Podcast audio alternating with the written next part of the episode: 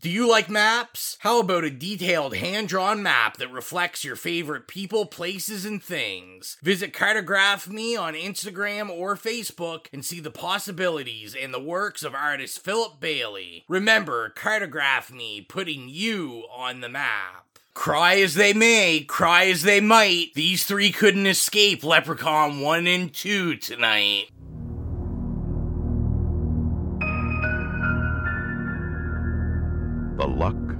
Of the Irish is being packed and shipped to a little town in South Dakota whose luck may have just run out.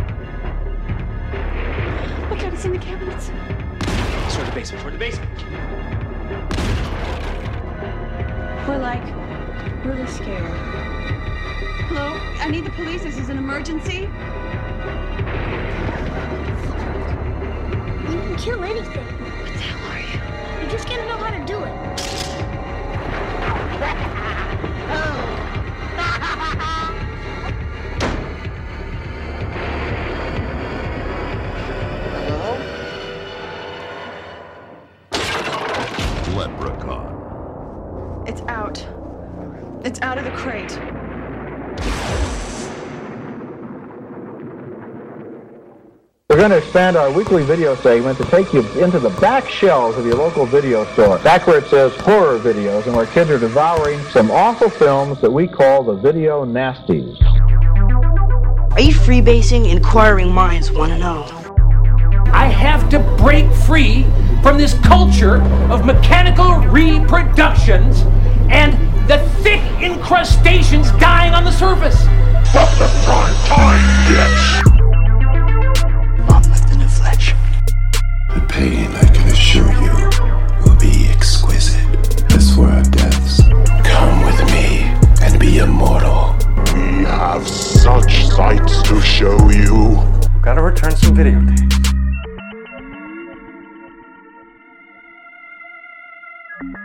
Hello, horror hounds, and welcome to the It Slays podcast. I'm your humble host, Rowan, It's Exilia. And this is a gold coin that's actually milk fucking chocolate, Mike.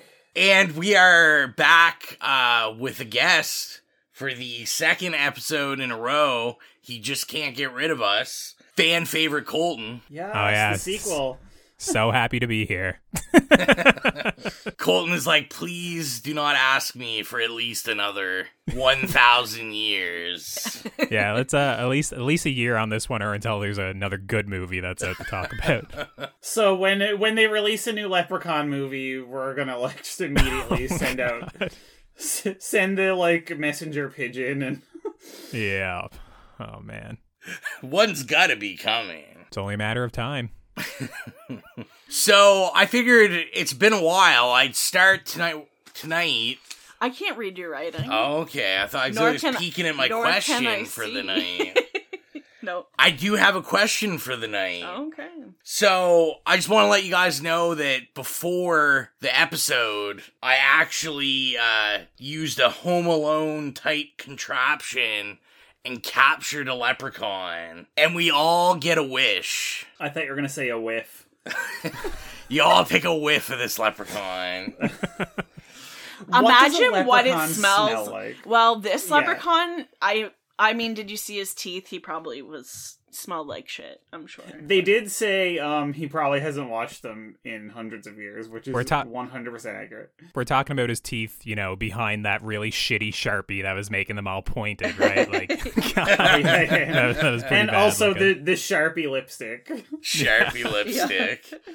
So I want to know. You guys each get one wish. What is your So- wish from the leprechaun? Okay. So just like, all right, we're all great people. We'd wish for world peace and all that stuff, but you're talking about like actual like a, a wish. Yeah, I need like some Morty wishes here.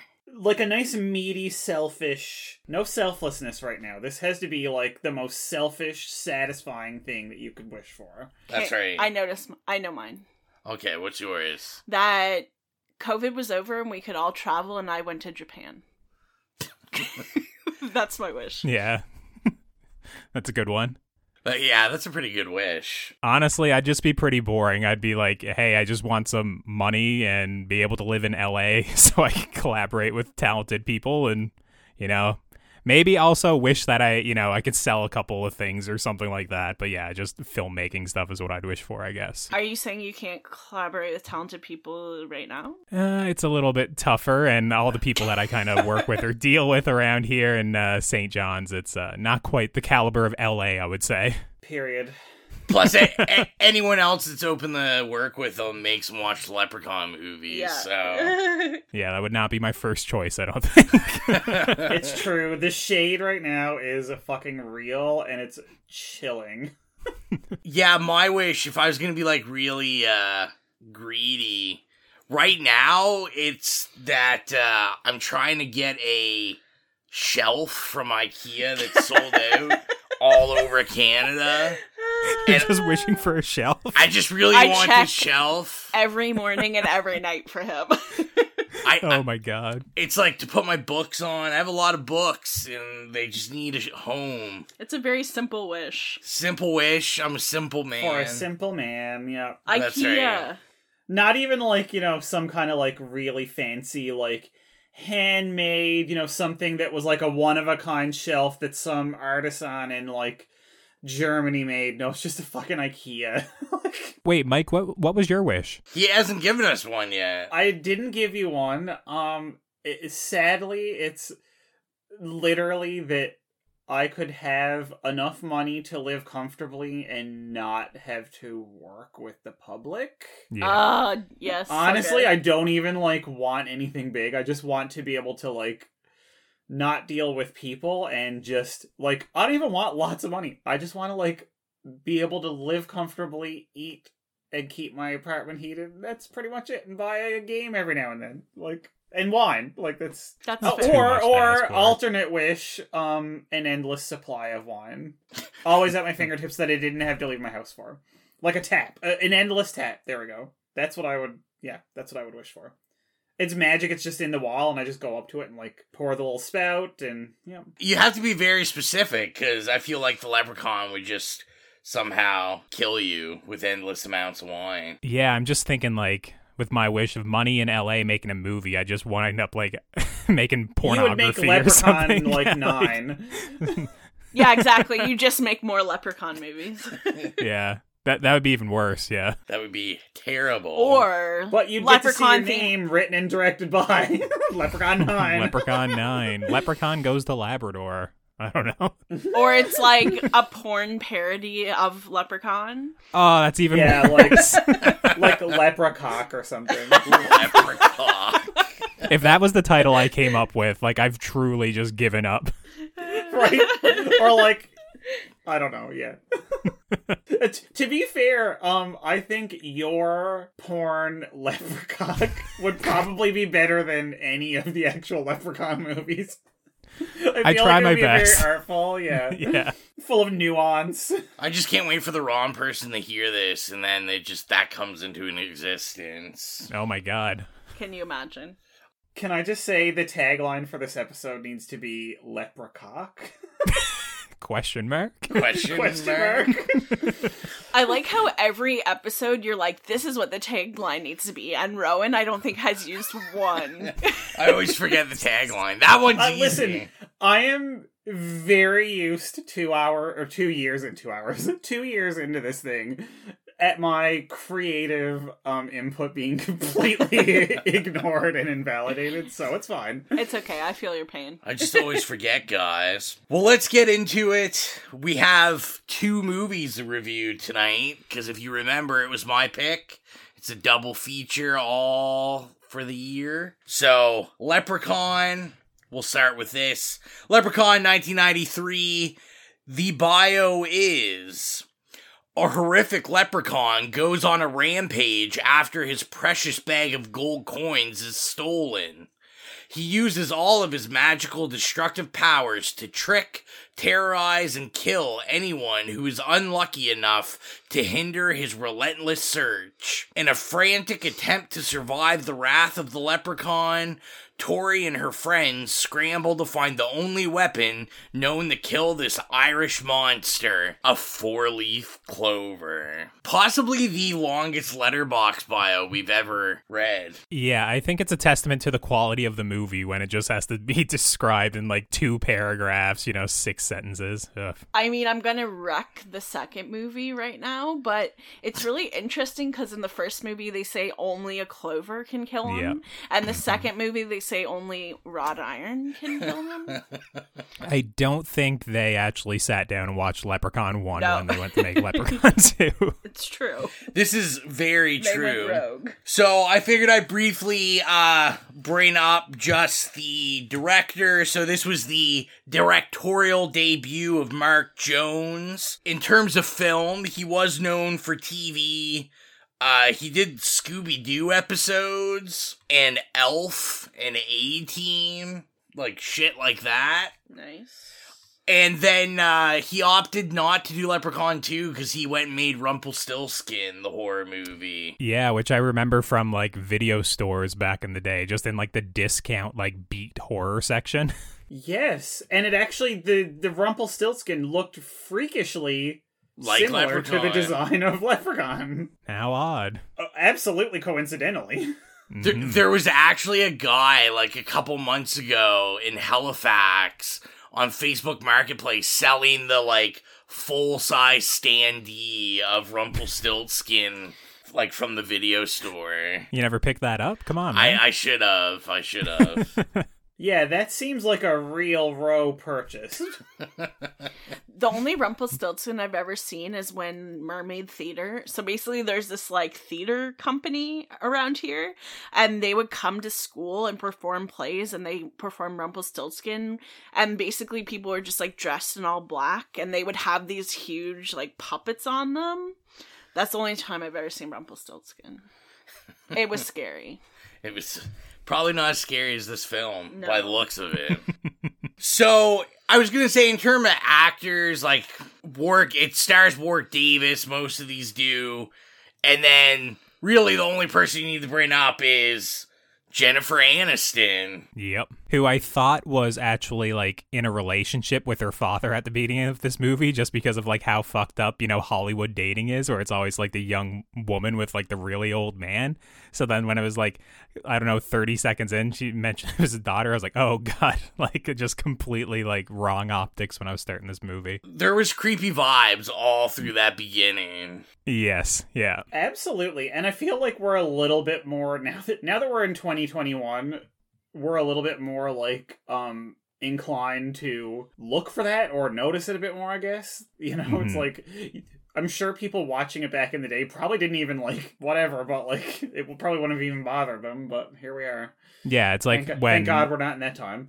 Yeah, it's like when Leonardo DiCaprio, who's like 50, only dates like women from 18 to like 24 or something, you know. I was kind of like, oh God, especially since she's like the spoiled rich kid, like uh, Jennifer Aniston in this, Exactly, this yeah. movie. I thought it was very much like, oh, this is my sugar baby or whatever. Yeah, you know? sure. Definitely a Yeah. sugar daddy.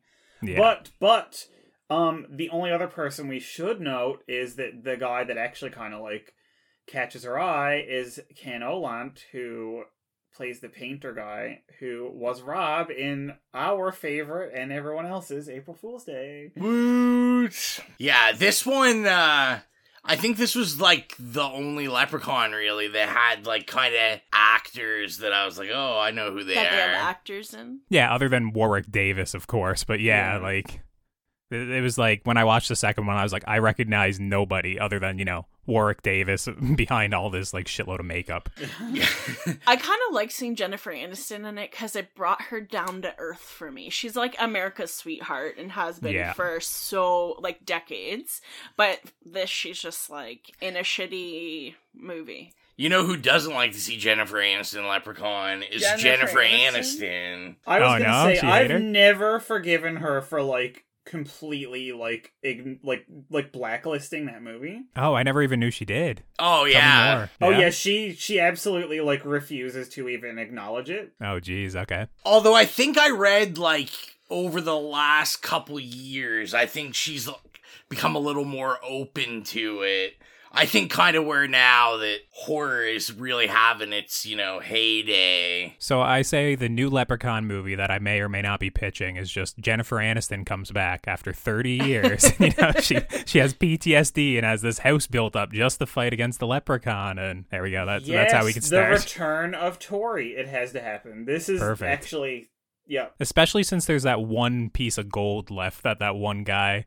Like it's at the end of the movie, it's still inside him, right? Or did I miss a scene? Like No, what it's at- still what- inside him. Yeah. Okay. Yeah. There, there, there's some ways you can go with that for sure. Yes, I'm sure it was no longer inside of him the next morning, but anyway. Yeah. Exactly. but anyways. Well, there's only there's only one way you can get it out, and that's with a leprechaun. Oh, well, look here. It's already got some traction, y'all. So before we get too much into it, Exilia, why don't you uh explain the Bechdel test and hit him with it? Okay.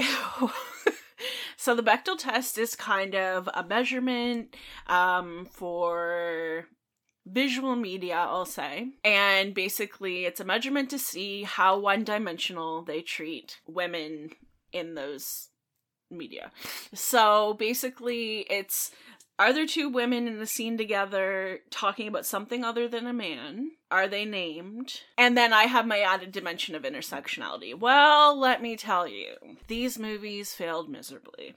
So the first one, I think Jennifer Aniston might be literally the only woman in the entire movie. Am I well, wrong? there's no I think so. the wife at the beginning. Oh yes, yes, oh, yes. Grady's wife. Yeah, that's oh, true. yes. Sorry for that. You know, thirty seconds at their beginning. O'Grady's wife's in it, and then on the second one. Well, we'll wait for the second one. Oh, okay. Well, just remember the definition for the second. That's one, right. I we'll won't make you say about it again. Uh, let's quickly talk about our first experiences. But first, this is how we're doing it all episode long. I'm randomly gonna call on Exilia to hit us with a leprechaun quote. Oh my god! Hit us, hit us with one. I want me pot of gold. That's what that's what I wanted to hear. Oh no. Okay, I'm I'm gonna call you out and say that's a cop out. But anyway, Buckles on me shoes. God no! I don't remember anymore. It's coming. It's coming. yeah, I'm pretty sure they're not actually quotes. I'm pretty sure you're just like putting on the Irish. No, they're real quotes. I swear. So, first experiences. Uh, we'll start with you, Mike. Is this the first time you have seen this film? No, I saw the first couple um many moons ago when me and my friend would be frequently tasked with babysitting her two younger sisters and she had a really their their family was quite well off and uh they had a huge huge big screen TV, the only one I ever knew at that point and like a big surround sound system so we would like just like make her sisters watch horror movies. We just go to the video store and like rent like 20 horror movies and just traumatize her sisters. And one night was Leprechaun night and that was my first time watching it. And we enjoyed it, but that was like a million years ago. So has my opinion changed? We'll find out. But that it and then this was the first time in in the later part of my life that I watched them. Dun dun dun. It's definitely a film that needs to be seen on the biggest screen possible, for sure. have a list of Absolutely. and with as much um intoxicant in your system as possible. if at all possible. How about yourself, Colton? Well, you know, like the last couple movies, I first saw this at its world premiere at TIFF, of course, you know, all these years. A24 did distribute. this. A24, yes. No, No, but like I gave it a bad rap last episode when I was on, and I think the only pieces of Leprechaun I've actually seen is from like the later ones, like in the hood, or you know, Yeah. just bits and pieces here. So this was actually my first time watching Leprechaun one and two, both within the last twenty four hours. So Welcome to the it's uh, club. it was a bit of an experience. Yeah. And how about you, Exilia? Uh, so you made me watch these when we lived in Toronto. Yeah, I did. I got about 10 minutes into the space one. And despite really liking space, I hate movies set in space, which is weird. Um, yeah, that's my experience with them. And uh yeah, I've seen these before. I have saw this when I was like seven, six or seven, I think. And oddly enough, one of the only times in my entire life that I've ever had like a actual like nightmare was about Oh. Was about the leprechaun after I saw it the first time. I had like uh like night paralysis basically when I was young where I was awake but I was like 100% positive the leprechaun was coming out of my closet and I was like trying to scream but I couldn't scream and it was yeah and then I like woke up it was just creepy but uh yeah I've seen these like so many times that it's ridiculous It, it truly explains so much about you two as a person. yeah, I'm sorry, guys. I'm sorry. Uh, well, I figure let's get right into it. I mean, we got two of these suckers we got to talk about. So, favorite scene out of Leprechaun 1? Exilia. Okay, so since I never do favorite kill, I decided I was going to do favorite kill. Okay. The favorite kill is obviously when Leprechaun goes into the pawn shop and kills the guy with bouncing on him with a pogo stick. Might have been best kill like ever in a movie, I think. I I just really enjoy that the guy that's getting pogoed, like they keep like turning the camera to his face and he's giving like the worst I'm dying faces. and I just like it because in the special features they talk about how great of a job and great of a scene that is. And I was like, ooh. I uh, I admire that you sat through the special features. Oh, I did. I did. It was not sitting through. It was like legitimately he was looking forward to it and enjoying it. I really was. He was. I really was.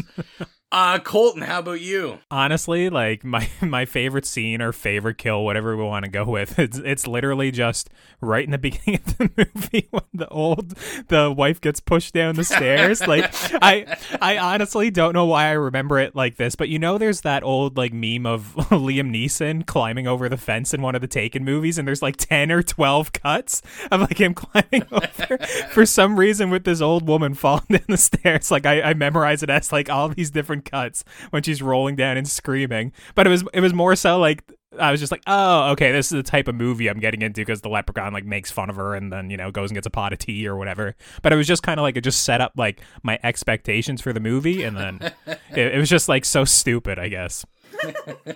Uh, I'll go next. Uh, yeah, mine is is the pogo stick one. I just the one I remember the most, and I think it's just schlocky fun. Yeah. Uh, Mike, how about you? Um, well, it was also a favorite kill because I don't really know that any part of this movie could be called a favorite, but it was the eyeball transplant. Oh yeah. Oh yeah, yeah. I loved that, and then he's like an eye for an eye, and I was like, womp womp. if only those were so easy to do. eyeball transplants. I know. It's like he literally just like, and I bet you he was like David Bowie then and had two different color eyes. he didn't even try. He didn't even like kill somebody who you know Had just, similar like, eyes. Who had a similar eye color. He's like, eh, you're here. I'm taking your eye. We're we're gonna Bowie it up. Why not? That would have been a neat little detail though if he did have different Yeah. colored eyes from then on out. But Yes. Oh, see the nuance that you are going to bring to Leprechaun, Leprechaun. oh my god, yeah. I'm writing it down. I'm telling you right now. Sidecast following Colton's road to Leprechaun. oh. Interesting enough, not an original scene like uh, from the original script. I do know that uh, when they made the film, the goal was for this to be a PG horror movie, and then basically the studio just was like, this needs to be rated R. So that was like the eye transplant, the whole like snapping the cop's neck, all the mm. all the gore stuff was actually like reshoots just to add gore to it. Yeah, I, I didn't do too much reading on this because I was like, ah, Rowan will probably have all the, the insight into this one. But like, I, I read somewhere that Warwick Davis's performance was like too comedic, so they went back and like added more gore and stuff, like what you're saying. Like, it was just like, oh, he, he had like kind of too much personality and too much comedy to the character. Like, we need to make this scarier and gorier for modern horror audiences. Yeah, well, in Warwick Davis uh, talks about how he almost didn't really like that it was an R-rated movie. He just kind of said like the performance and the character. He shaped it as like a PG horror that was like gonna be a horror movie for kids, and that if Yeah. if he knew it was gonna be R, he said it would actually it would have been a totally different portrayal of the leprechaun. Interesting. Yeah, because I know he was coming off of like Willow or something at the time, wasn't he? Like, I Yeah. can't remember what year Willow was, but yeah, he was definitely in that more PG area for sure. Um, when they distract him by chucking all of Jennifer Anis- Aniston's shoes at him, and he picks them up and is like shining them off, but then, but then just like keeps chucking them back on the ground. It doesn't make any sense. but I All just right, thought I- it was so amusing. I have another favorite scene. It's when the leprechaun bursts his hand out of the drawer, grabs the dude's dick, and without a moment's hesitation, the guy takes a shotgun and fires it at his crotch like instantly. I was like, man, this guy got some balls on him. Like, jeez. Just instantaneously fires a shotgun at his crotch. I will say, like every time, every time I watch this movie, I actually hate it a little less. As someone that has seen it many times, I always think this one's really bad. But I will say, like, I feel for like a schlocky 90s VHS horror. This is like the pinnacle of like what you could ask for. This is like every like 10 year old going to Blockbuster's dream. Just like that's the movie I want. It is, and in a way, I I actually do respect that because it it kind of has that like historical value. I don't know if that's the right phrase, but like it kind of has that cultural cash in that it was like like you said like the ultimate slumber party like ooh, Yes, convince yeah. my Yeah. parents to like rent a scary movie for me and my friends that isn't going to be too traumatizing and dark right Yeah, I was gonna say it's one of those rated R horror movies that like parents who usually wouldn't rent like a horror movie for their kids would be like, oh, it's the Leprechaun. Like, how bad can it be, right? Like, it's not Jason or Freddy, you know, or Michael Myers. like- it's the Leprechaun. Like, you know, they're not like all fucking and then getting like macheted up there, you know, hoo ha's and stuff. So, Yeah. you know, uh, I feel like because of that kind of tameness of it, um, it does have that like significance, and you know, I can I can appreciate that significance. I'm I might not be a fan of the, the movies myself, spoiler alert, but I I do really really appreciate their their importance to like large swaths of people at that point in their lives. I will say that. Also, like, is this kind of uh like peak like uh apex for like leprechauns Does every leprechaun want to be in film? Like the hmm. ultimate portrayal, is it not? Maybe one of the Well, only. Are there any others? Like I can't even think of. I, I can't even think about. leprechaun representation. So maybe uh, maybe Warwick Davis just knocked it out of the park. No one's ever wanted to do it again because it was so good. Yeah, like I feel like there's a leprechaun in like I don't know one of the Shrek movies or something. But yeah, in terms in terms of leprechaun representation, yeah, it's probably the most leprechaun. It's the most bang for your buck if you're looking for leprechauns. if you're in the market for leprechauns. oh my god! And when you finally make Leprechaun, bang for your buck is gonna be the Oh, the the biggest bang for your bang buck. bang terrible. for your, no bang for your buckle.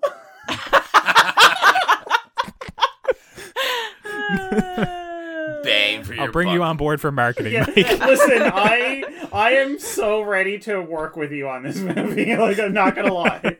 He's sold. He's ready. Oh, I take back my wish. I wish for you to get this off the ground and me to be part of it. I thought uh, another interesting thing I'd seen about this that I just thought was like really random. I brought up to Exilia earlier today. Uh, I can't think of his name. I think his name is Deep Roy. He like plays the main Oompa Loompa in Tim Burton's Charlie and the Chocolate Factory, but he's actually Warwick Davis's stunt double in this. Oh, really? Yeah, because I guess I'd I didn't look at it closely enough, but they claim you can like really tell because he's actually like a lot taller than Warwick Davis. Okay. So they said in a lot of the scenes, like you you're like that's not Warwick Davis, like he's way taller. I never noticed it when I was watching it, but yeah, I mean, obviously, if you go frame by frame, you probably check it out. Yeah. You didn't go frame by frame when watching this. No, believe it or not, I just let this wash over me.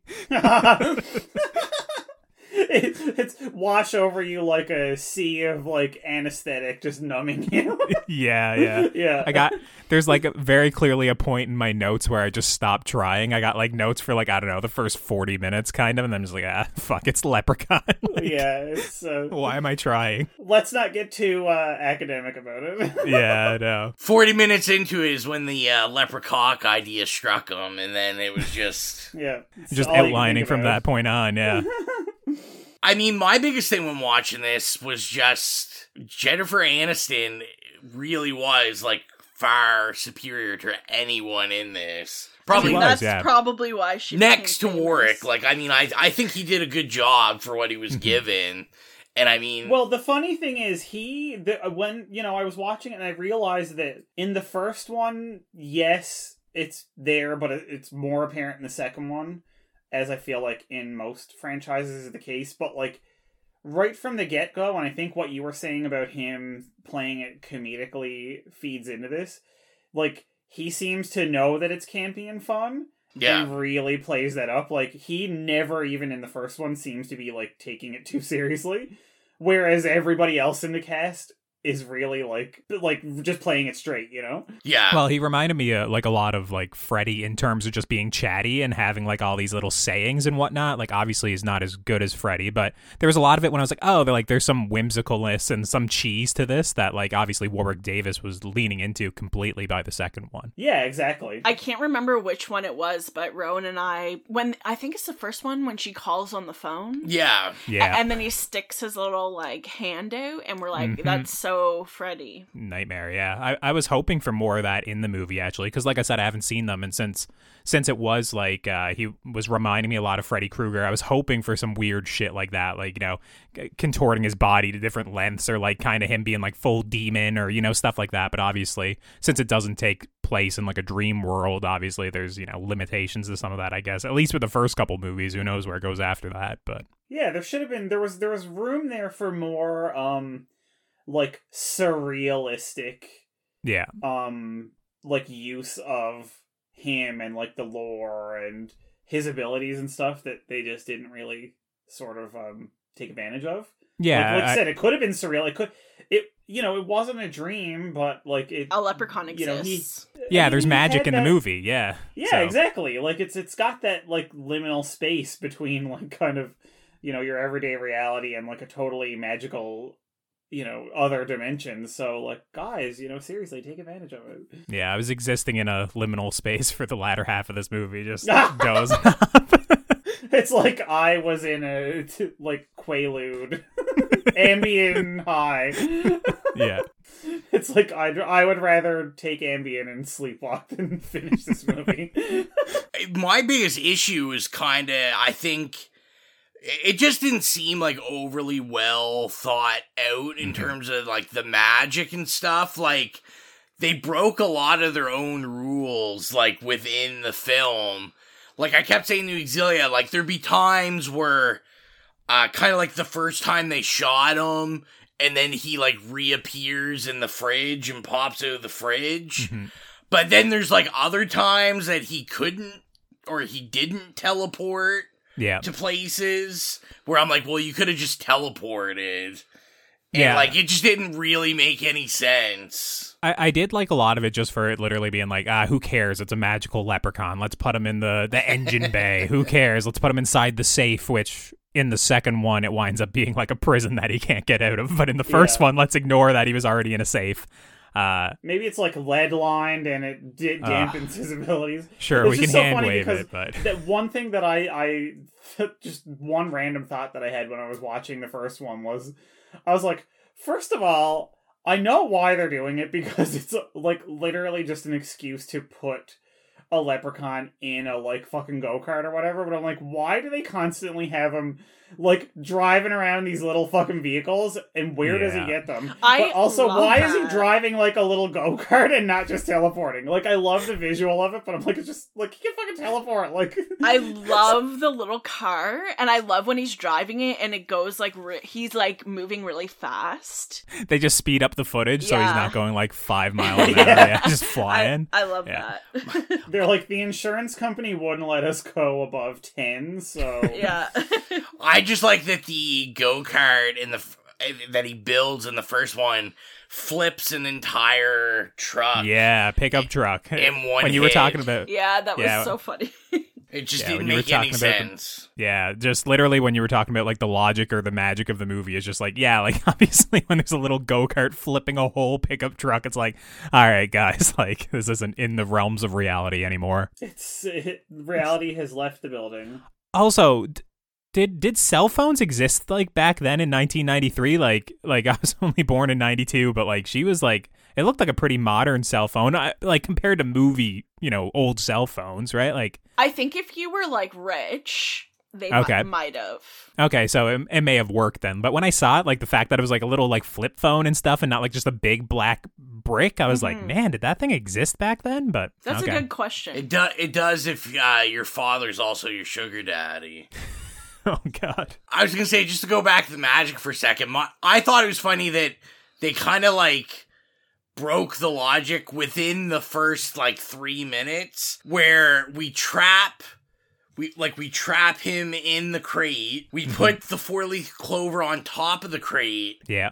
but then his plan is to burn it, which would just burn the four leaf clover. clover. Yeah. Uh, don't you know four leaf clovers are like notoriously um fire resistant, so we Also, should they- be like making houses and stuff out of them. Just They can also hold up for a decade for no problem without Yeah. anyone disturbing it or, you know, like rotting away, you know? Just I, I was literally like after that guy, like I thought he died at the beginning of the movie, O'Grady, Yeah. right? Like had a stroke or whatever. And I was like, okay, like nobody searched his house, like nobody came here in the ten years that happened to disturb a four leaf clover on a crate or like check out like what what's inside of this old creepy crate. Like all right. and you know that thing would be dried as fuck, and like Oh, if yeah. you even walked, if you looked at it, it would blow off, right? Like if you Also- breathed while in that house, it would just go flying. Yeah, it also grows in size by like three or four times when it falls off the crate. I guess like the original one was way too small to like focus on or whatever. Is like Yeah. this huge four leaf clover that falls off. I'm still not also not 100% sure how Ozzy ate a gold coin.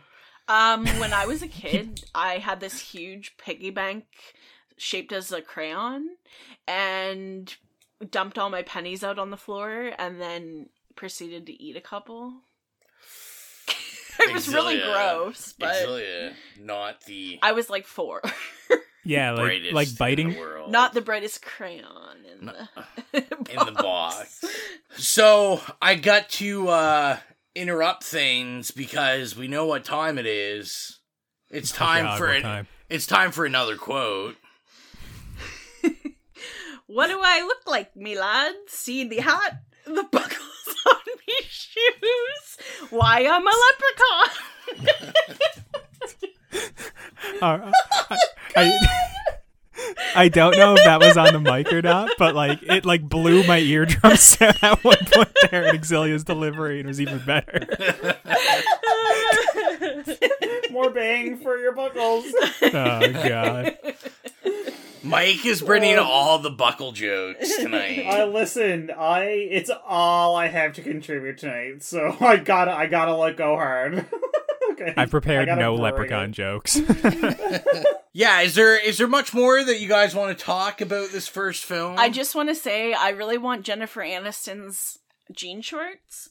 And when she has that gun, They're pretty fucking sick. they are. Well, and she has that gun and like the leather jacket and the jean shorts and the LA gear gear sneakers. She looks like a, It's a serve. yeah. She looks like a, like a badass like valley girl.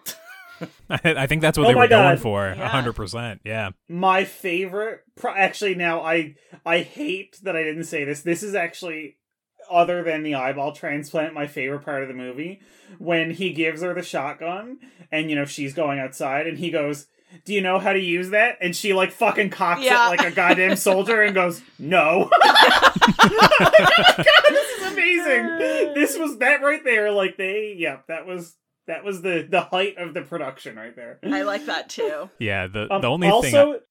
The rainbow that they used in the first movie literally had three colors. It was like Yeah. red, blue, green. Remember when the like a rainbow went to broke-ass that? rainbow. Right? It's like Yeah. they couldn't they couldn't afford the full spectrum of Roy G. Biv, so it was just like red, green, blue. it was Ruth Bader Ginsburg rainbow, like just going right to the pot of gold. Yeah, I think the only thing that's worth like acknowledging is just first of all that you know the leprechaun makeup is pretty decent at times and like the right lighting. It you know? was. Yeah, That's it is where pretty well done. Yeah, for sure. Especially like probably with how long he would have to spend in the chair each day. And uh I mean the gum with the four leaf clover right at the end when it gets fired into his mouth, like it is a pretty good like little you know, his his face starts melting and he falls down the well. Like it is a pretty good moment for sure. I I like that part. An interesting fact about that part was uh Exilia and I had read today that so the scene where he eats the cereal they actually did get the licensing from Lucky Charms. Oh, really? Cuz was it called Lucky Charms in the no, movie? No, it wasn't. Yeah, yeah. So what happened was that Lucky Charms, the co- company, who is it, like Kellogg's or whoever, Yeah, or General Mills, General maybe, yeah. Mills, General Yeah. General Mills. They got to screen the film and basically was just like, "This is a giant piece of shit." We and they re- they revoke the license. So they had to go back, reshoot the scene, rename the box of cereal, and so the ending had to be reshot because the ending originally, the kid when he shoots the gum, he says your luck's run out and mm-hmm. shoots it. So it was actually their little like jab at General Mills where he said they the kid says fuck you lucky charms. Ah, Yeah. I mean that that's a better last line than your luck is run out. To be fair, I think. Yeah. It really is. Also, to really drive that point home, they should have had him like piss on the cereal or like shit in the box or something, just to like you know. Fuck you, General Mills. You're fucking like nuclear weapon funding piece of shit. I feel pretty good to get into uh, rating it. We still have a whole other film to talk about. we do indeed. Uh, so let's start with Exilia. I'm gonna rate it an okay. It's you know, it's okay. it's not the worst thing I've ever seen, I guess. And it's also definitely not the best. um but this is my second I think second or third time seeing it and I do actually have a little bit of a soft spot in my heart for it. But yeah, I'll give it an okay. Right on. Uh, Mike, let's go with you next. Okay, so I started this recording fully, fully, and completely prepared to give it like the most bottom nay ever. like, just on the floor. Like, but in the process of talking about it and having a laugh at it, I realize that it probably deserves an okay because of its like kind of slumber party significance and I feel like the context in which you view it would probably make it better. Yeah. Like I feel like the way we've been having a laugh talking about it, it's much better to like get together like if you're a bunch of kids and watch it or like adults and you're having a few drinks or like having a toke or whatever, you know what I mean, and just laughing at it. Whereas sitting in my apartment by myself during fucking lockdown, Yeah. drinking wine by myself. You know what I mean? Like it just it just didn't hit the same. Yeah. Mm-hmm. So I feel like I'm definitely going to upgrade it to an okay. I'm not going to give it above that because I still think it's awful. But like, it's it definitely gets an okay because I think it is like a a ultimate slumber party movie. I will say that. It's it's like a fun movie. Yeah, yeah, yeah, yeah. It's it's you know you don't go into it expecting, you know, a fucking goddamn Oscar or something. So Yeah. How about yourself, Colton? Yeah, it's the same for me. Like, uh, I went into it kind of expecting it to be completely awful, as like people would expect, you know, from the last episode. But um, I, I wound up kind of being like, okay, like Warwick Davis's performance is pretty good. The makeup's good. There, there's a couple of kills. I'm not gonna lie. There's a, a couple of lines every now and then that got me. Like, just really stupid shit. When like the little kid is like, you know, uh, what does he say? Like, good going jaws or something when he like swallows the coin or whatever it is. It's just it's just some of those lines that are like so innocent from '90s movies that I was kind of like, okay, this is endearing. So yeah, I'm gonna give it an okay as well. It's it's not terrible, that's for sure. So I've seen a lot worse. So All right. Well, and I'm actually. uh Are we still giving out Slay pluses or? oh my god. no, I'm I'm gonna I'm gonna give it an okay as well.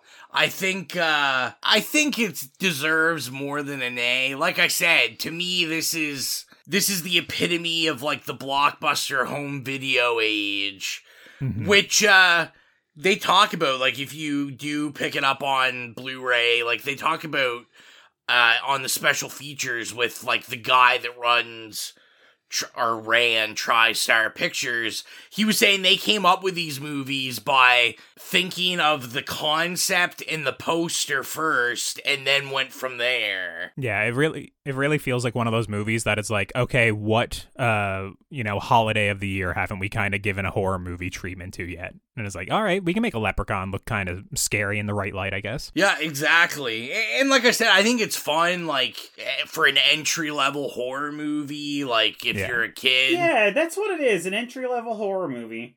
It's a step above the like PG thirteen stuff that you'd see on like a network TV on like you know at like eleven o'clock or whatever. Mm-hmm. Yeah, exactly. So I guess it's time to get into the budget game, and uh, I can't say it because I heard it on the special features, but I can say how much it made because I don't know that. That's right. Okay. So, uh, if you're new to the episode and you don't know how it works, I know how much it cost and how much it made, and these guys will fight to the death, uh, to figure it out. Or at least just somewhat care. So, how much did it cost? Exilia has exempted herself.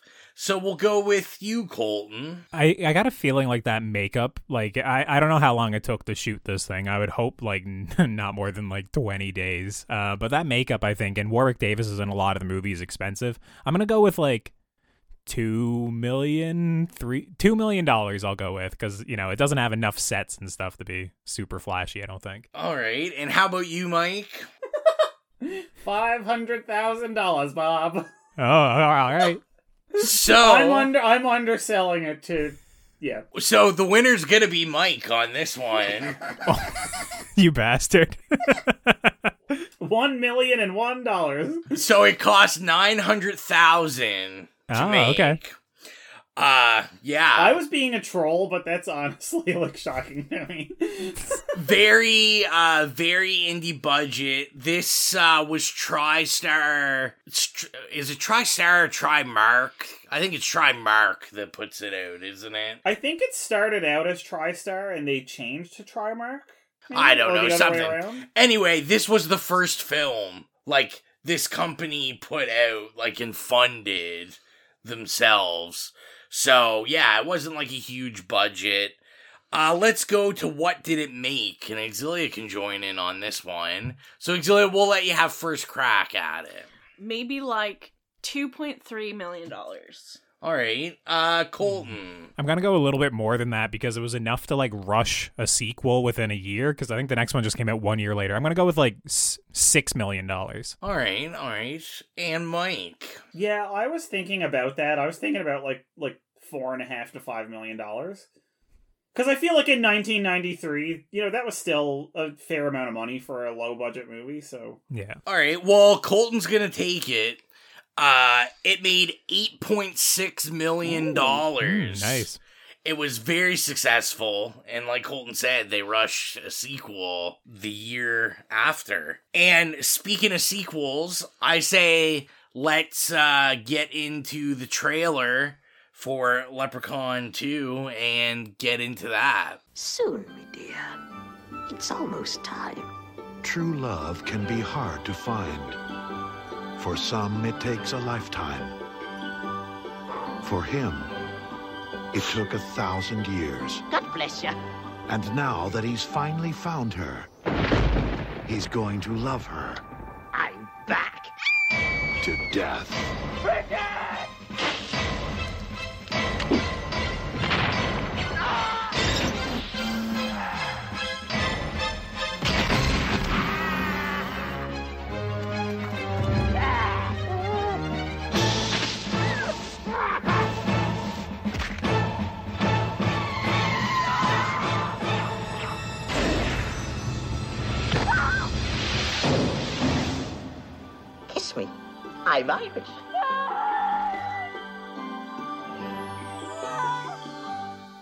All right, so let's get into the bio for Leprechaun 2. This one is just as long, also. This time, luck has nothing to do with it. A thousand years ago, the leprechaun left a bloody trail when he ripped through the countryside in search of his stolen gold.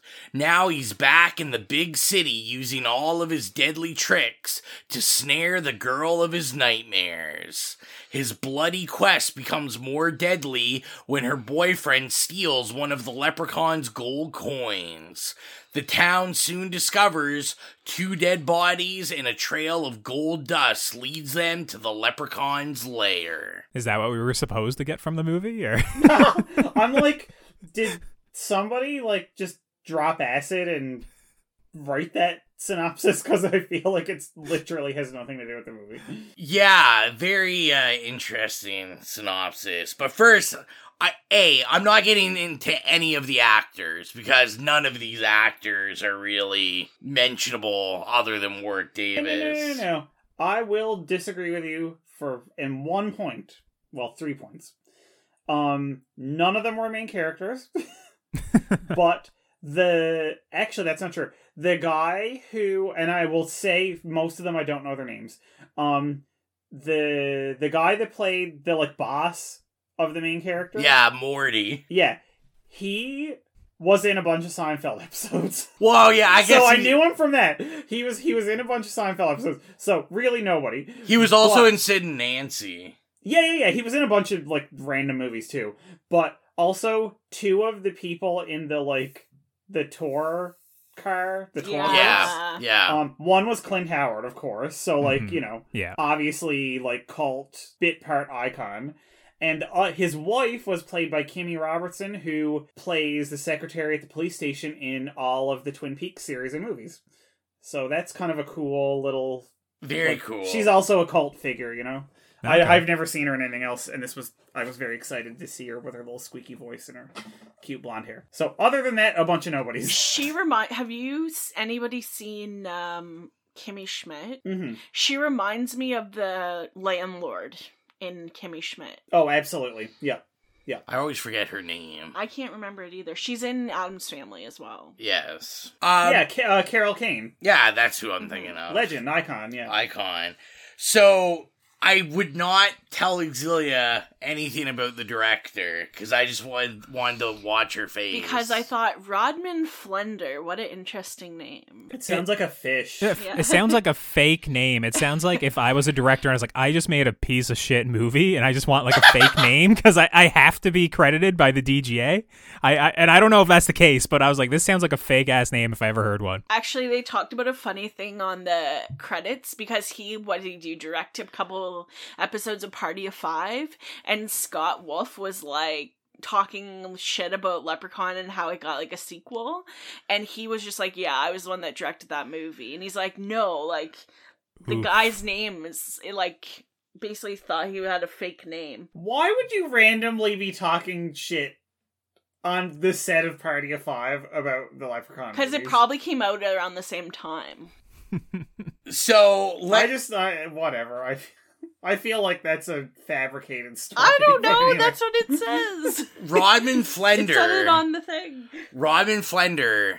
It may have not really hit it big in film, but in the TV world, he's done some stuff. All right, let's hear it. So Like what? We'll start with less shock in Exilia's face. So he did some episodes of Tales from the Crypt, the live action show. Ugh. Yes. He did Party of Five. He did some episodes of Dawson's Creek. Uh, the, the Scream television show. He did some episodes oh, wow, of. That's that very recent. Uh, some episodes of The Office. Oh, okay. Uh, some episodes of Ugly Betty. Oh my god, Ugly Betty. Can we just talk about underrated serves? Did anyway. he do the? Su- did he do Superstore? No. Okay. Just wait. I thought you were trying. So all the all the America Ferrera Yeah. series. all the America Ferrera series. Yeah. So here's the last three. Oh, it's the big reveal. Was where The big reveal. Out. So a show Exilia loved, Suburgatory. Oh, What? I love that. Oh my god, one of my favorite shows ever, starring Qu- Scream Queen Jane Levy. Also, the brother from Six Feet Under, J- Brenda Chenowith's brother, Billy. Uh yes. He's Oh, the dad. Oh, of course. Alicia Silverstone pops up. Like Cheryl Hines. It's truly like the one of the most underrated TV comedies of like the last ten years, and I will never forgive America for sleeping on it. I know, and it was cut too short. And also the daughter from Weeds, like the cast on that is out of this world. But anyway, I'm glad that he was involved with that because every episode of that is a gem. So his only other film, Idle Hands. Oh wow, no Yeah. way. Mhm. Yeah. No way. Mm-hmm. I knew Oh, that one. Yeah. That's that actually shocks me. I had no idea. Now I need like some serious like Who Wants to Be a Millionaire like dun dun dun music. so It's now like the Leprechauns were like the early '90s, like this is 1994. sleepover movie, and then like the late '90s, early 2000s. Idle Hands would definitely have been a like slumber party movie for that same age group. So early 2000s. What do teenagers love more than he directed episodes of The OC? What? Oh, oh, shit! All right, oh. I'm on board. Crossover. Yeah, this is this is yeah crossover dream. I yeah. Like a lot of episodes, Rowan, or just like one or two? I, I think you know? he, I think he did like two or three. Oh, okay. All right. It does. It's still the fact. It's still that he's impressive. Yeah. involved. No, no, I'm not shitting on it. I'm just, I'm just, I was wondering if he was like instrumental in it, you know, or if it was No. just a couple episodes. That'd be weird. Can you imagine if he was like one of the like dr- unseen, unheralded driving forces behind the OC? I would actually like track this man down and send him a fan letter. Like, I wa- I was hoping Rowan was gonna be like, oh yeah, he directed, you know, three episodes of Breaking Bad, and I was just gonna lose my fucking mind. Yeah. He directed the series premiere of Breaking Bad. Vince Gilligan, you know, is his pen name. So let's get into the Bechdel test for this bad boy. Exilia. Well, as far as I could count, there's about three women in it. One is forcibly kidnapped and forcibly wed to Leprechaun, and also Let's just call her the sex slave that she is. yeah, and he also Yeah. wants to impregnate her with his litter of leprechauns. yeah. Um, and then the other two are wives on the Dark Side tour. So let's just say it didn't pass. Uh, there's a there's a couple of like uh, little people in the bar that are women as Right, well. and, okay, like- there's but some- yeah, it's like very extras. small. yeah, very very small amounts. Yeah. I'm gonna have to stop you guys there though, because we're gonna have to come with another another one, as DJ Khaled says. Oh no. Give it to us, Exilia. Okay. She sneezes once. She sneezes twice. she this, sneezes not this, tw- She sneezes Not this. twice. Not this. She'll be Not this. she'll be me bride when she Not sneezes this. thrice. Not this. Not this. I also just to get this out of the way, I have a leprechaun's home has many surprises. I think the real I think the real I'm sorry tagline to for this any Irish person listening. to this. I think the real tagline for this episode should just be "Not this." yes. yes. Yep. Yep. Do not forget that tomorrow, please. so let's talk about first experiences. Uh, we'll start with you this time, Exilia. I saw it one other time. I was just trying to remember. Uh, how about you, Colton? Yeah, th- this was my first time. I watched it, you know, this afternoon, and I wasn't really looking forward to, to it too much after last night because I was like, if the first one is only this good, the second one's gonna be even worse. So, but yeah, this afternoon is when I saw it. Mike. Um, again, it's sort of the same. Like, we watched the first couple when we were babysitting, so and and I hadn't watched the second one since. I actually barely remembered anything about the plot, such as it is. Um, so yeah, the the really the first time since I was a teenager that I watched it was today. was a few hours ago. Honestly, while while I was playing Dead by Daylight between rounds, I was watching chunks of this movie. yeah, y'all may have seen me on my PS5. this one I've probably seen out of the first three, I've seen this the least amount of times. This isn't uh, one that I I put in often. So yeah, I've probably only seen this maybe this might be my third time. That I mean that might be three times too many. We'll find out. uh well let's get into our favorite scenes of this one.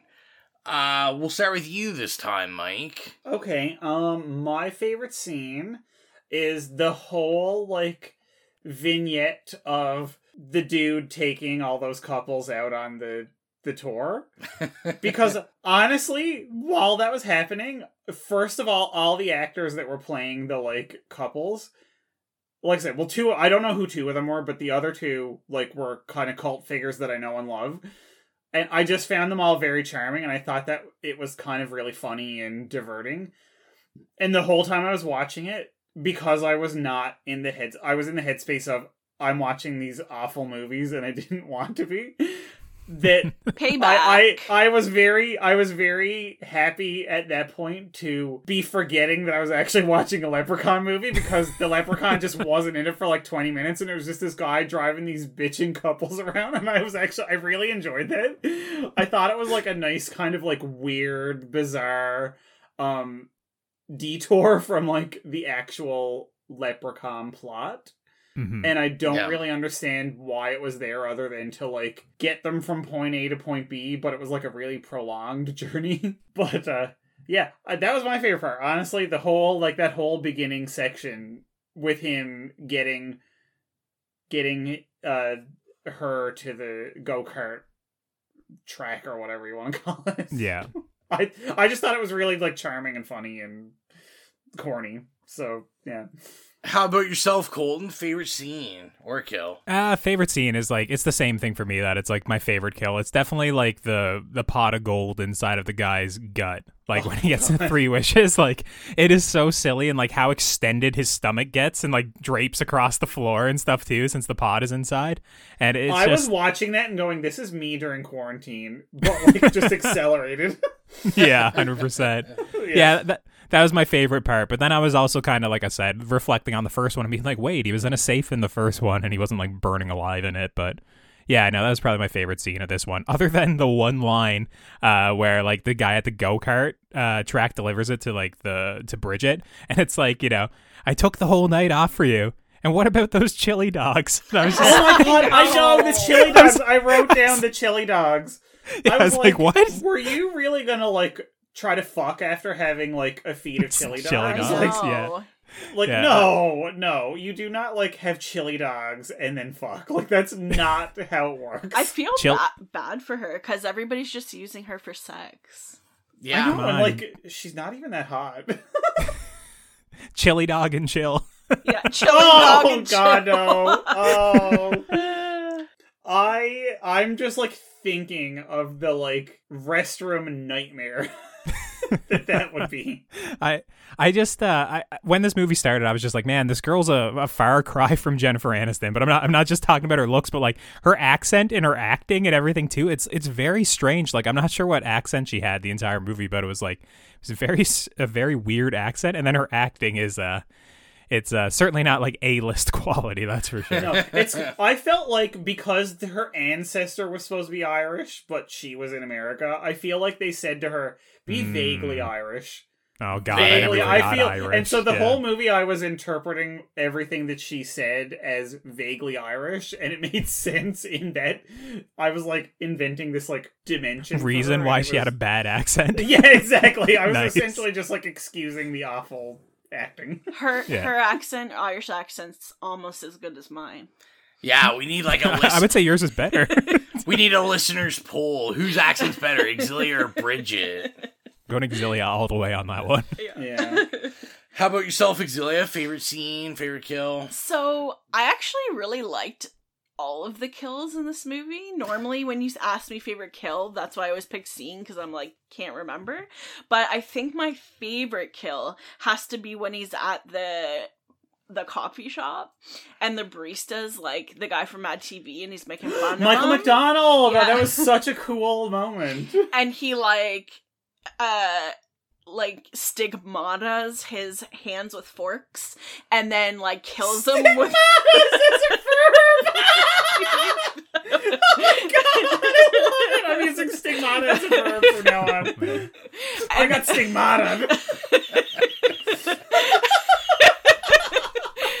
and and he like you puts a steamer in his face from like the coffee machine or whatever.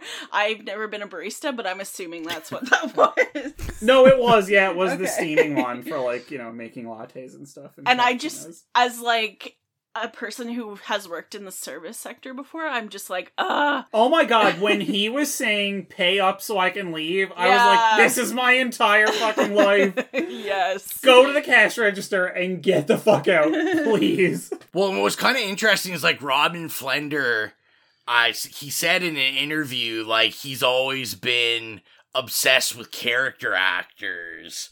So he was saying that was like a big casting choice in this was he just didn't care about like getting someone big or anything like that. But that's what it was. Like all those little bit parts and stuff were all like weird cult people that have like very strong personalities, right?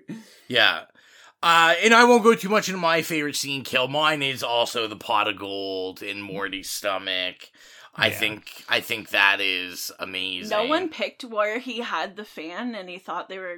Oh yeah, the the titty fan, as I and then his it. head gets Yeah. fanned. That was to pretty. death? I, my issue is you didn't really see it. Oh, okay. So if you saw it, it'd be I liked better. it. If I had a saw some, I would have liked it better. I like that. Yeah, it was how- like a shadow, and then Yeah. yeah, like at the front door for like a split second. I think the body swings down in front of it or something. Yeah, Yeah, I like I like the visual of the pot of gold. It's Yeah. pretty. But can we also talk about how that pot of gold stomach scene was very clearly inspired by and or a reference to um Nightmare on Elm Street 2 when Freddy's coming out of the stomach, including the using a fingernail to split it open? yeah. Oh, Right, because yeah. he cut open his stomach with the Mhm, finger, with his like fingers, like yeah. yeah, Now- like Now you have me wanting to watch all the Leprechauns because we had a Nightmare on Elm Street one reference in the first one. God, you started this. Now I'm a Nightmare on has Elm to- Street two reference in the second one. I'm the one that has to watch all these now. I wonder if Poor it Exilia. continues to go Yeah. on. I know, I feel so awful for you, girl. Thank you. I think kind of the big elephant in the room with this film Oh is wait, hang on, hang on. Rewind. There's also another Nightmare on Elm Street reference in this movie. Oh, we'll do that. I actually I looked at my notes and was like, "Oh yeah." So I thought also that there was another reference um when he gets like resurrected or whatever um with the um I'm going to call it the magical hobo whiskey, the Canadian Canadian club whiskey. Um that magically resurrects him um even though it's nowhere near where he got buried in the first movie um I thought that that was a reference to the flaming dog piss from Nightmare on Elm Street 4. Uh, so I'm just saying, maybe it's me projecting another franchise onto this one, but I just saw Nightmare on Elm Street references all over this. So I'm sorry for interrupting, Fine. but I just had to throw that in because that was literally magic piss whiskey equals fire dog piss. No, all I was saying was I think like the biggest elephant in the room with this film Is is how Cody doesn't have a bottom sheet on his bed. no. That's the scariest thing about this movie. I didn't notice. No, that. it is. When you see Uh. somebody that doesn't have a bottom sheet on their bed, you can smell that bedroom. Oh, You can God. smell it, and if you look at the window, you know there's a fucking sheet tacked over it instead of a fucking curtain. That's where the bottom sheet went. The bottom sheet is over the window. That's what I'm saying. Like, Oh my there's no god. curtain. The bottom sheet is over the Imagine window. Imagine putting a fitted sheet up on your Yeah. window. Sorry, Rowan. It's okay. No, I what- can't even put a fitted sheet on my bed still, let alone over a window. So if you can do that, more power to you. What I was going to say is just the fact that this movie clearly throws out everything from the mm-hmm. first yeah, film. it does. Yes. Okay. So I my big issue, and I know this is so fucking stupid, but like, you know, he says in the first one to whoever as he's gonna kill him, like, I've you know been waiting for this for six hundred years, or I'm six hundred. No, he's like, you know, I'm six hundred years old, or whatever. He very specifically says that he's six hundred years old. And then in this movie that takes place one year later, it's supposed to be a thousand Thousand. years. I'm like, is this set four hundred years in the future? And a thousand Like, years since this? he saw her, not that since he's been born. Yes, so so Oh, good point, theoretically yeah. he's even older. Mm-hmm. So my question is, and now I know this is more likely of the two options. Do they just not give a fuck and like completely ignored Yes. the complete timeline of the first movie? Or hear me out, is this actually doing something really radical for horror series? And every single movie is it actually a different leprechaun? So Is it like Doctor Who and he gets reincarnated I have a Like, solution. every, ev like like it's not it's the same like spirit but not the same actual thing right? Like is he actually thousands of years old? And was that body just 600 years old? Time you know? is a social construct. You're time is a social construct. E equals mc squared. So the cop out from the, I think the director and then uh, Warwick Davis, but you could tell he was pretty pissed off about it in all the interviews, was that they never explicitly said it is the same leprechaun. okay yeah see that's i was like Such a and cop-out. that's that's what I thought, and it is a cop out. And I was like, but is this is this their excuse for why they're ignoring the timeline of the first one? But also, you could easily negate that criticism by just saying like it's a different leprechaun and just have them all played by Warwick Davis. Nobody would care. Nobody would go, we we want all our different leprechauns played by other people, you know? Like nobody would say that. It's like saying well, we want all of our Freddys played by different actors. No, everyone wants to see Robert Englund. Everybody wants to see Warwick Davis. So just say, yeah, every movie it's a different leprechaun. It's like like an anthology series, like American Horror Story. Like you have the same actors playing different roles, but they're not the same characters, you know? Maybe that's why they pop up in different places, like L.A. and the Hood and Yeah, instead of being the well, instead of being, you know, because I just assumed, because I could not remember number two for the life of me.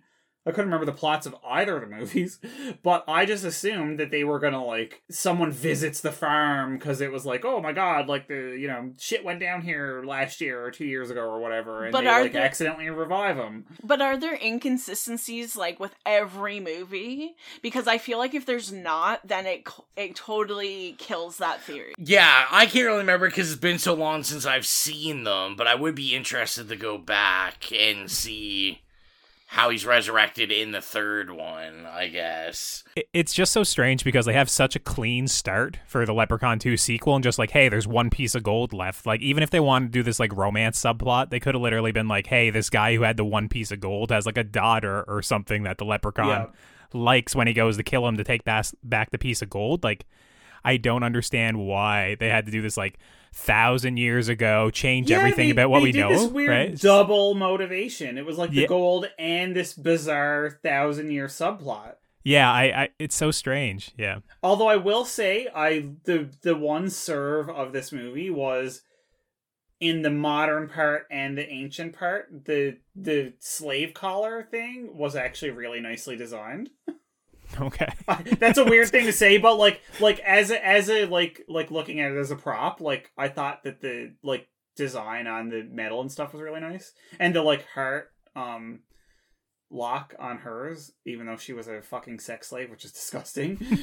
you know, like just looking at it aesthetically as a as a prop from a movie, I thought was like the, the whoever designed it, the the like costume department did a really good job. And speaking of the costume department, can we please speak about the dad's like patchy pube beard mustache thing? I was literally just about to say that, but I let you go ahead. It's just like it's so atrocious in the like thousand year old flashback. Ugh. Terrible. Yeah. it looks Yeah, like it- they it- took pubes and just like put it like in random spots. They just got the Elmer's glue out, Yeah. you know, rubbed it on his jaw, you know, put some pubes on there. It, it's atrocious. It's yeah, terrible. they're like, we got like four hours to bang this shootout. It's only two minutes of the movie. Like, let's do it. Yeah. we, we spent three and a half hours on Warwick Davis's makeup here. We got five minutes for you to get this beard on. Like that's very clearly what it is. Our our makeup artist is literally about to go home for the night, so get the fuck in there.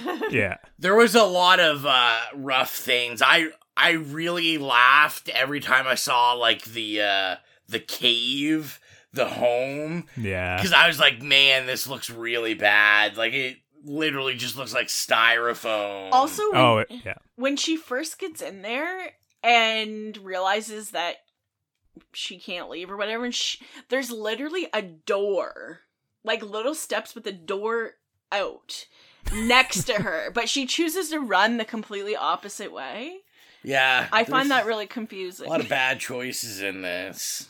I, I like the Scooby Doo scene near the end where they're just running through the hallways and they keep like looping around again. Yeah. And it's like it's it's funny like they couldn't even match the shot perfectly. Like every single time they jump back to a different, you know, to show them come out of the hallway again. You can see the lighting change flicker like like slightly and I'm just like you guys couldn't just leave like the camera running or have like the hallway loop around in the background or something. It's so Yeah. it's so strange. It's just like, oh no, I was just going to say yeah, it's so strange. Like there's not too much artistry in that at all. I also think that the second one is completely lacking in clovers. I can't think of seeing any four leaf clovers. There's one on uh, as soon as you come into the movie, like when it goes a thousand years later. There's like a St. Patty's Day clover on a street sign, I think, and I was like, okay, is that going to Okay. factor in somehow? But yeah, it, it is No. yeah, it's like very oh look, scant. foreshadowing, right? Yeah, Yeah, but no. no, they they totally like forego the like clover thing for the wrought iron.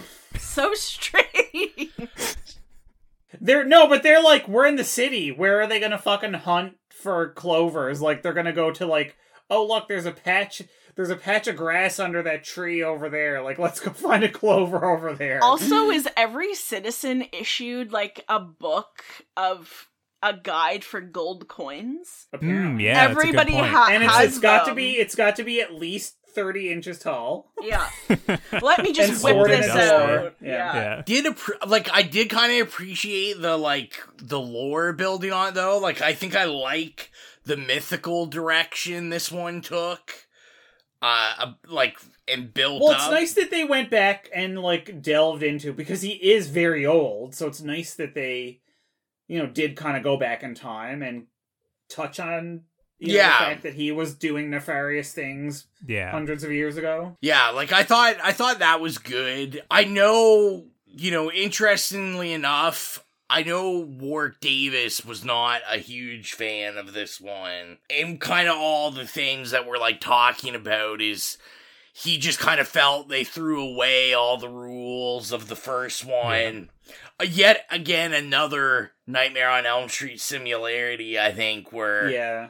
That's why they did it. They made it completely inconsistent. Yeah, because it's a throwback to Nightmare on Elm Street. Everything wants to be Nightmare on Elm Street 2 Freddy's Revenge because it's literally one of the greatest horror movies to have ever been produced. Period. Like I honestly stop. wonder, like with how much it diverges. Like you could have kept that like mythical, you know, thousand years later, and that cool tapestry to show like you know the family tree. Oh, the family You could- tree was really beautiful. That was really nicely done.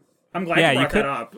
Yeah, you could have kept that and then still like made the narrative like go from one to the other with like the piece of gold or something, right? Like I don't Yeah. know why they had to throw that out. Like it, it completely ignores everything. You could have just expanded on the the myth and basically been like, hey, you know, he's stronger now. The four leaf clover doesn't bother him, you Yeah. know, or something. You know, who knows, Yeah. right? and I actually think I would have found it better if it wasn't I'm going to seduce your, you know, girlfriend, your yeah. ancestor a thousand years from now. Yeah, yeah, yeah. Um, I would have liked it better if the gold coin thing had happened by accident, and then the fact that his girlfriend was the ancestor would have been a really nice tie. Mhm. But the fact that they like kind of had these two weird like paths trying to converge. Yeah. And like I know there was a difficult time in terms of like this movie was like edited to all hell. Okay. It wasn't even an hour and a half. It was like No, it was hour 23 or something. Yeah. yeah. So in the in the script for it, like there's two characters in it that were in it and then totally edited out. So there was hmm. supposed to be another woman that and another guy that when they go to the go-karts like cuz she says they're going with a group of friends. Yeah. Yeah, and that's that does seem to be like the whole buildup of that first like 20 minutes is getting to the go-kart place. So Friends, aka Billy. One dude his name who likes is. chili dude. dogs. Yeah. Chili Who, dog. who wants to have chili dogs and then like, you know, commit sexual assault. But anyway. And I, I much. saw an original script or like He read the whole original script. Uh, Well, I, like I read about Oh it. Oh my god, man. Come on. yeah, on. that would Your be rough. commitment is like On another level. off the charts, yeah. yeah. So I think like the issue was like the original idea for it was really bizarre. Apparently they wanted it to be like a courtroom drama. So okay. Okay. Uh, so after uh what's his name? Like Ian, I think his name is, that dies by the the blades thought or his name was whatever. Billy. No, I think it's Ian, isn't it? I think it's Billy. I don't know. I don't have his name written down. I have the other guys. It it do- it does. No, it's Ian. Oh. Okay. And uh so basically what was going to happen was they wanted it so the guy would get arrested for the murders and he'd be like on trial for murder. And it was going to be this whole courtroom drama where you were sure he was going to get convicted. And then like an hour into it you find out that the lawyer is actually the leprechaun dressed up as a human. Oh, no, that's even worse. what, what are they smoking? Like, Leprechaun in court. it's like it was like this really bizarre write up and i don't know i think i'm kind of living for it i think i am interested I, I'm not gonna lie, I would have loved to see that treatment of it. the, the leprechaun courtroom drama we all need I'm also sort of like my brain feels like it's dissolving because it's so fucked up. I just think about like how boring it would have been to sit around for an hour until it's revealed there's a leprechaun in this movie. Like, yeah, oh my god! Just all the folks that came out for that courtroom drama, you know, like, what is this? When the leprechaun, rears its Leprechaun head. 2, Yeah. publicly appointed counsel. Like, well and like i said i just i i think they just didn't know because i do know that they did try to get jennifer aniston to come back Yeah. Because, of course, the original idea was it would start from the first one. Uh, Of course, she was doing Friends by then, and she's, yeah, I was gonna say literally the year this one came out was the year Friends came out. and they only offer. I saw they only offered her twenty five thousand to do it. Oh my god. Okay. So- Like, but the thing is, like, you don't need her back, really. You could have had her, like, you could have had a girl on screen in a house or something, and just a voice, even. You, like, all you would Yeah. need back is Ozzy, the dude who had the Yeah. gold piece, right? Be Yeah. like, oh, I passed it And, down, I or like, uh, yeah, no offense, but I'm sure that guy wasn't really.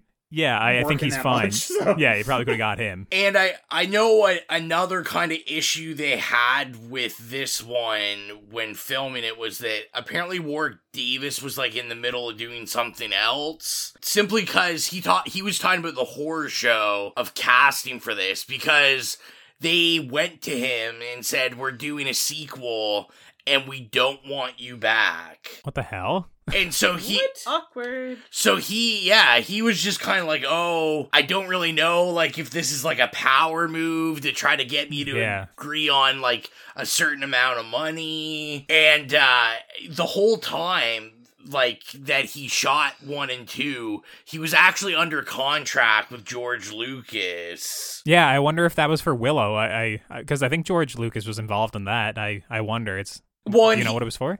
Uh, I'm not sure, like that. Plus, like I know he was involved in like the Ewok TV shows. Oh shit! Yeah. Okay. and yeah. stuff like that. Because at the end of the first one, there's actually a thank you to George Lucas for letting him do it. Oh wow. Okay. But I do know he was saying that like he was really only shooting this like for a couple hours a day and he was flying back and forth to London, shooting in London and then coming to do this. Man, oh man, the work ethic on that guy. Then, jeez. Yeah. Uh, that's yeah. And they said they tested like other people and just they were like it it was kind of the Freddy thing. It was exactly the Freddy thing where they were like we tested other people and like you you have to have Warwick Davis as No, the he, leprechaun. he is great in the role. Yeah, like recasting him is just like there'd be absolutely no reason to see this. I don't think. Yeah, it, Yeah, he brings all the personality to it. Yeah. and the charm and the the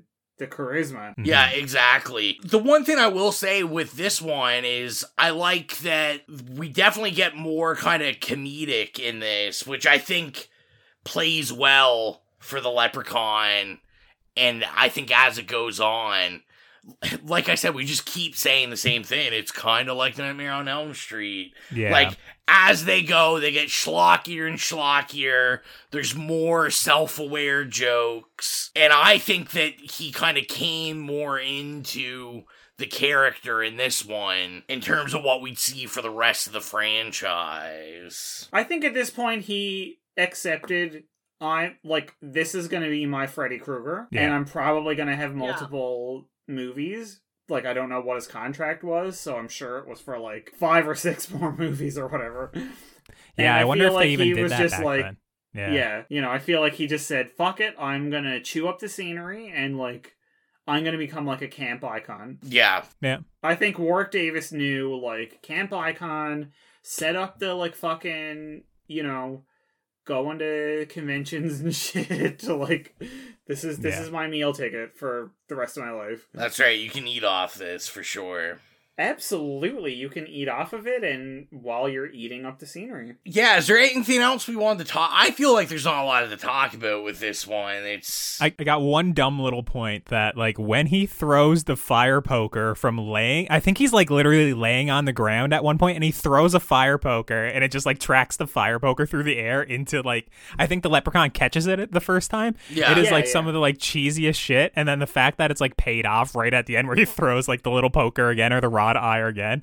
Like it, it's so cheesy and terrible but like I did laugh. Like it was just once again like that cheesy filmmaking, right? It's like how the hell are you going to throw a fire poker from like lying on the ground like through the air like that? It was just so dumb. yeah, I the the fire poker definitely got its mileage in this movie. Oh yeah. Yeah. They only had the one. They're like, we got to make this count. Make it count. So are we comfortable uh rating this? Yeah. Yeah. Yep. yeah. Uh Colton, we'll start with you this time. Uh, see, like I don't like this one as much as the first one, but I still don't know if I can like dog it enough to say it's a nay completely. Like it, it like it is in a lot of ways. It's very similar to the first one, a little bit more comedy. You know, Warwick Davis is still really good. Like obviously, like the people they got in it, like the the girl playing Bridget, like I said, she's just like horrible. Yeah. and like the budget definitely goes down a bit, but I I think I'd still give it like a very very soft okay. It's like it's right in that level of like mediocre to me. It's Yeah. like you know if, if there was a a meh on your on your on your rating, that's what it would be. Right? It's like very very soft okay. All right, uh Exilia, how about you?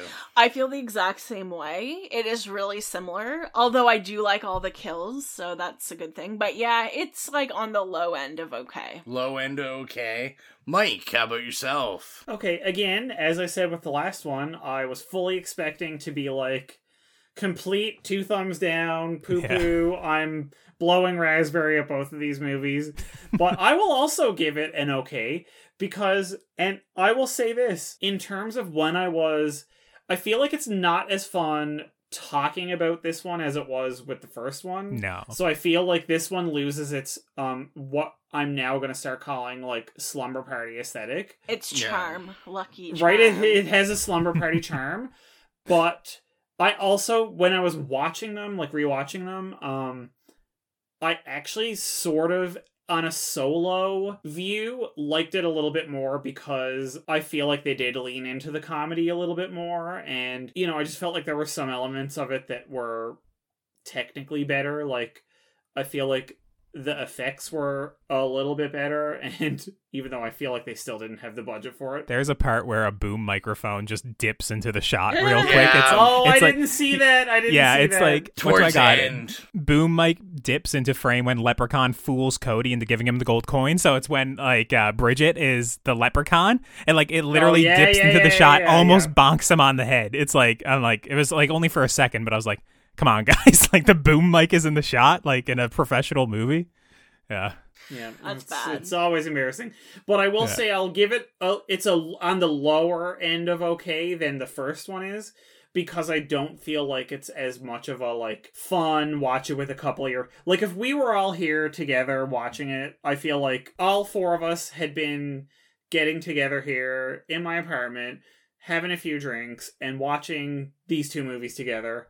I feel like we would have liked the first, the first one, one, a lot more. yeah, yeah. It would have had more of like the kind of shock value as well too. Yeah, it's like the second one exactly, just kind of feels like okay, more Yeah. of this, you know. The second one was very much um like they were just like, oh, this committee researched the elements of the first one that you know, you know, or whatever, and it's just, I, I uh, it didn't, it didn't have like any heart behind it.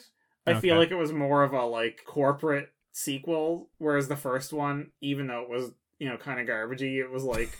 They were still trying, like they were putting their hearts into it. God love them, you know what I mean. Yeah. That's all I'm gonna say about it. Yeah, so I'm. I think I'm gonna be the only one. I am gonna give it a nay. Oh What? wow! All oh right. my god, my wig is in fucking space right now. Yeah, wig in space. I uh I do not like this one. You do love part three though. I love part three. I think three is where it hits its stride. Yeah, I just I I didn't wasn't feeling it. I I think it's way poor. It's way more poorly made to me Yeah. than the first one. Like I said, I thought the sets were cheap. Everything just kind of looked cheap. I feel like they had a bigger budget, but they stretched it much too thin because they were trying to do a lot more Hmm. with a little bit more. You know what I mean? Like they had a little bit more money, but they were trying to do a lot more with it. And it really like did not pay off. Like you said, the sets in the the like lair. Yeah. Yeah. You could have was really, you could have easily done like a. I'm gonna call it the cube effect, right? Like the movie Cube. Yeah, like, yeah. They literally had clearly one or two sets and just changed the lighting on each one. Yeah. Mhm. But like it really like they do it so well that like the suspension of disbelief is real and like you could truly picture this like you know massive but like you're watching that and you're like this is literally just a like 20 foot square like Yeah. this is all they got man and it's probably recycled from some other movie that they shot like six months before Oh yeah, definitely. Yeah. yeah But yeah, just no. Sean Nay for me. I I think you're better off watching the first one and just skipping to the third one. I wonder if I've seen the third one, if I'd be like on your same page, where I'd be like, yeah, the first one's okay. You know, the second one is worse than the first one, but the third one's better. So I'd I'd want to put it at like a nay. But yeah, since I haven't seen it, you know, jury's out for me. Well, let's get into the budget game then. Uh we will start with Colton this time. How much do you think it cost? God, I think we started with me last time, and I went two million, and I just. I feel like usually you go more money on the sequel, but this looks like budget is all hell. I'm gonna go like five hundred thousand dollars. All right, uh Mike, your guess. Okay, I'm gonna and I'm gonna kind of go the opposite. I feel like they had more of a budget and probably snorted a lot of it. So I'm gonna Oh. say probably like three to four million, like three and a half million. Let's go. Yeah, let's about three and a half million. All right, and Exilia. I say 2.2 million. All right, so uh, I'll preface preface by saying that Warwick Davis said that he felt this was far more low budget than the first one. yeah. Mike kind of really hit on the point he made. He said he just felt everything was being stretched really thin because they wanted to do so much. Uh, Exilia wins. Woo! So it was Well two- done. It was two million dollars. Nice. Wow. The budget was two mil. I hope Warwick Davis got most of that. Yeah, like, I was uh, gonna with- say, he- he like 'cause carried it that does not movie. show. He said He he, did get a pay his bump. He said he got a pay bump. Okay, good. I don't know how much more of a pay bump. Yeah, but like that's relative. Like, But like, so he yeah, got like the- three peanuts instead of one. Like, yeah, I can't remember, but like the Lighthouse, I think was made for like three million or four million last time we were here. Like Leprechaun Two is not Yeah. even close. So let's do how much it made. Mike, we'll start with you. okay, I'll say like five mil. Five mil. Exilia. Two. No, yeah, two million. Two million and Colton. Ooh, I'm going like barely enough by Hollywood math. I'm gonna go with like four, three point five mil. 3.5 Let's- let's mil. That. Yeah. So I'll preface this one by saying Oh, no. that this the prefaces. the prefaces. So this was the death of the leprechaun at the theater. Oh yes, because I, I was Ah. gonna say this was very much a direct-to-video series. So this was the last one that got a theatrical debut. All the Hmm. rest were directly to video. So this made two point three million dollars. So Man, oh, Exilia won. Twice. Good job. So Yeah. they they made three hundred thousand dollars. Wow. on Hollywood math, they wouldn't even break even on that Yeah, because you got to factor no. in like the marketing and all that too, right? Exactly. Yeah. Well, and coming from, we didn't mention it on the first movie, but for 1993, the first Leprechaun was the top selling home video of, Oh, wow. of the year. Like, they caked off of the first one. And like it has to be said for any youngsters that don't realize at that point I feel like now I could be wrong but I feel like I've read that in the like late 80s to probably mid 90s like each tape on home video like that you went like like if you went to a video store and they had three copies of something i'm pretty sure that each tape costed like a hundred and like seventy five dollars Oh, yeah. Jeez. right so it's one of those things that like they cleaned up good. yeah exactly Yeah, I, I would say it was a lot of video stores, basically what we were saying, like buying shitloads of copies of Leprechaun, just because it probably was, like you said, like a good one for kids to rent Mm-hmm. A on the weekends, party right? movie, yeah. yeah, Yeah, exactly. Uh, so that is everything for this evening. I'm not gonna bother with sh- all my shameless promotion. You guys know it. This is a longer episode, uh, because we had to do these amazing, amazing films. But before we even say goodbye, it is Exilia's pick next. Mm. I don't know what she's gonna pick, and I am just waiting in anticipation. I anticipation